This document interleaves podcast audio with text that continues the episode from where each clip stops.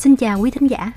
Podcast Đối ngoại Thành phố Hồ Chí Minh xin quay lại với các quý thính giả tại số podcast chia sẻ kiến thức chung về Liên Hợp Quốc nhân dịp kỷ niệm 45 năm hợp tác Việt Nam Liên Hợp Quốc 20 tháng 9 năm 1977, 20 tháng 9 năm 2022. Nhìn lại mối quan hệ 45 năm hợp tác giữa Việt Nam Liên Hợp Quốc đã góp phần bảo vệ và thúc đẩy lợi ích quốc gia dân tộc Việt Nam. Đặc biệt nhất là duy trì, củng cố môi trường hòa bình, an ninh và thuận lợi cho phát triển đất nước, cũng như thúc đẩy hội nhập quốc tế sâu rộng, góp phần nâng cao vị thế, hình ảnh của dân tộc đất nước Việt Nam trên trường quốc tế. Từ đó, làm sâu sắc hơn quan hệ của Việt Nam với các nước, đối tác, bạn bè quốc tế và tranh thủ nguồn lực quan trọng này phục vụ cho công cuộc phát triển đất nước. Đây thực sự là mối quan hệ đầy ý nghĩa to lớn, từ giai đoạn nước Việt Nam Dân Chủ Cộng Hòa ra đời, đến việc đấu tranh giành độc lập tự do, thống nhất đất nước, đến thời kỳ phá thế bao vây cấm vận và từng bước hội nhập quốc tế ngày càng sâu rộng. Gần đây nhất, Việt Việt Nam sẽ đảm nhiệm vị trí Phó Chủ tịch Đại hội đồng Liên Hợp Quốc khóa 77, đại diện cho khu vực châu Á-Thái Bình Dương từ ngày 13 tháng 9 năm 2022 là cơ hội để Việt Nam tiếp tục đóng góp nhiều hơn cho tổ chức quốc tế này, cũng như là cơ hội khẳng định khả năng của Việt Nam trên trường quốc tế. Như vậy, có bao giờ bạn tự hỏi tại sao Liên Hợp Quốc trở thành tổ chức đa phương lớn nhất hành tinh như hiện nay? Trong số podcast kỳ này, chúng ta hãy đến với lịch sử hình thành và phát triển của Liên Hợp Quốc nhé.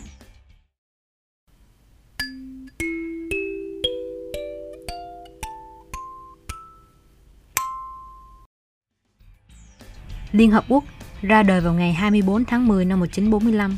khi hiến chương Liên Hợp Quốc được năm quốc gia là Trung Quốc, Pháp, Liên Xô, Vương quốc Anh, Hợp chủng quốc Hoa Kỳ và đa số các quốc gia đã ký trước đó phê chuẩn. Tổng thống Mỹ Franklin Roosevelt là người sáng lập ra tên gọi của tổ chức đa quốc gia này, với cam kết tiếp tục cuộc đấu tranh chống lại các nước thuộc phe phát xít,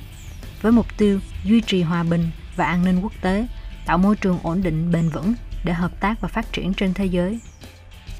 Việc Liên Hợp Quốc ra đời là một sự kiện quan trọng và là sự kết hợp của nhiều yếu tố khác nhau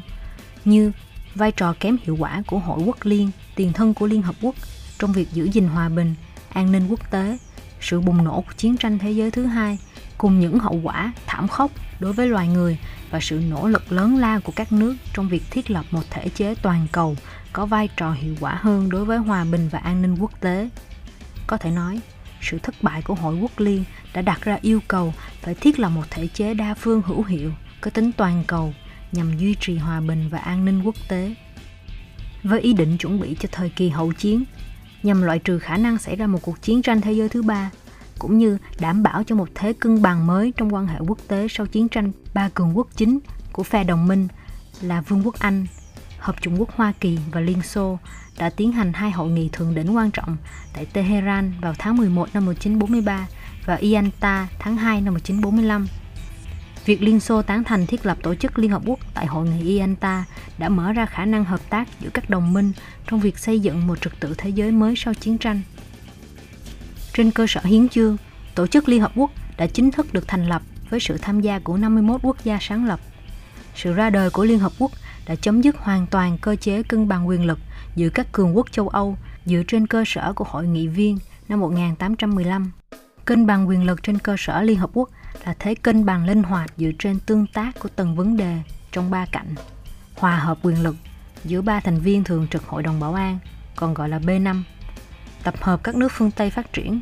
tập hợp các nước Á Phi, Mỹ, Latin đang phát triển, trong đó tiếng nói của các nước B5 có trọng lượng đặc biệt. Tại điều 1 của Hiến chương, Liên Hợp Quốc được thành lập với bốn mục tiêu.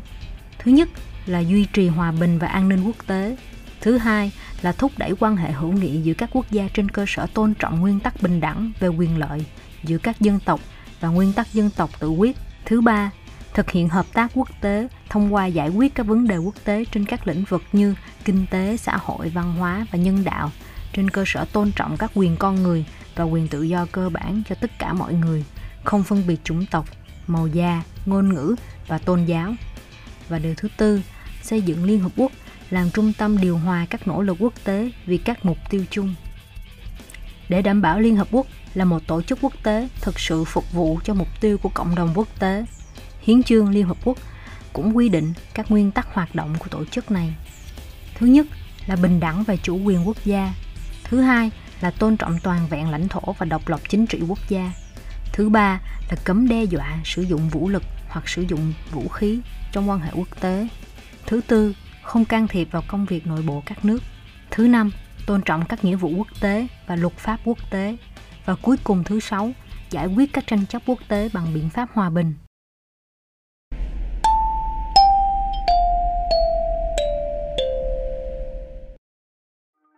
Với mục tiêu cao cả là duy trì hòa bình và an ninh quốc tế,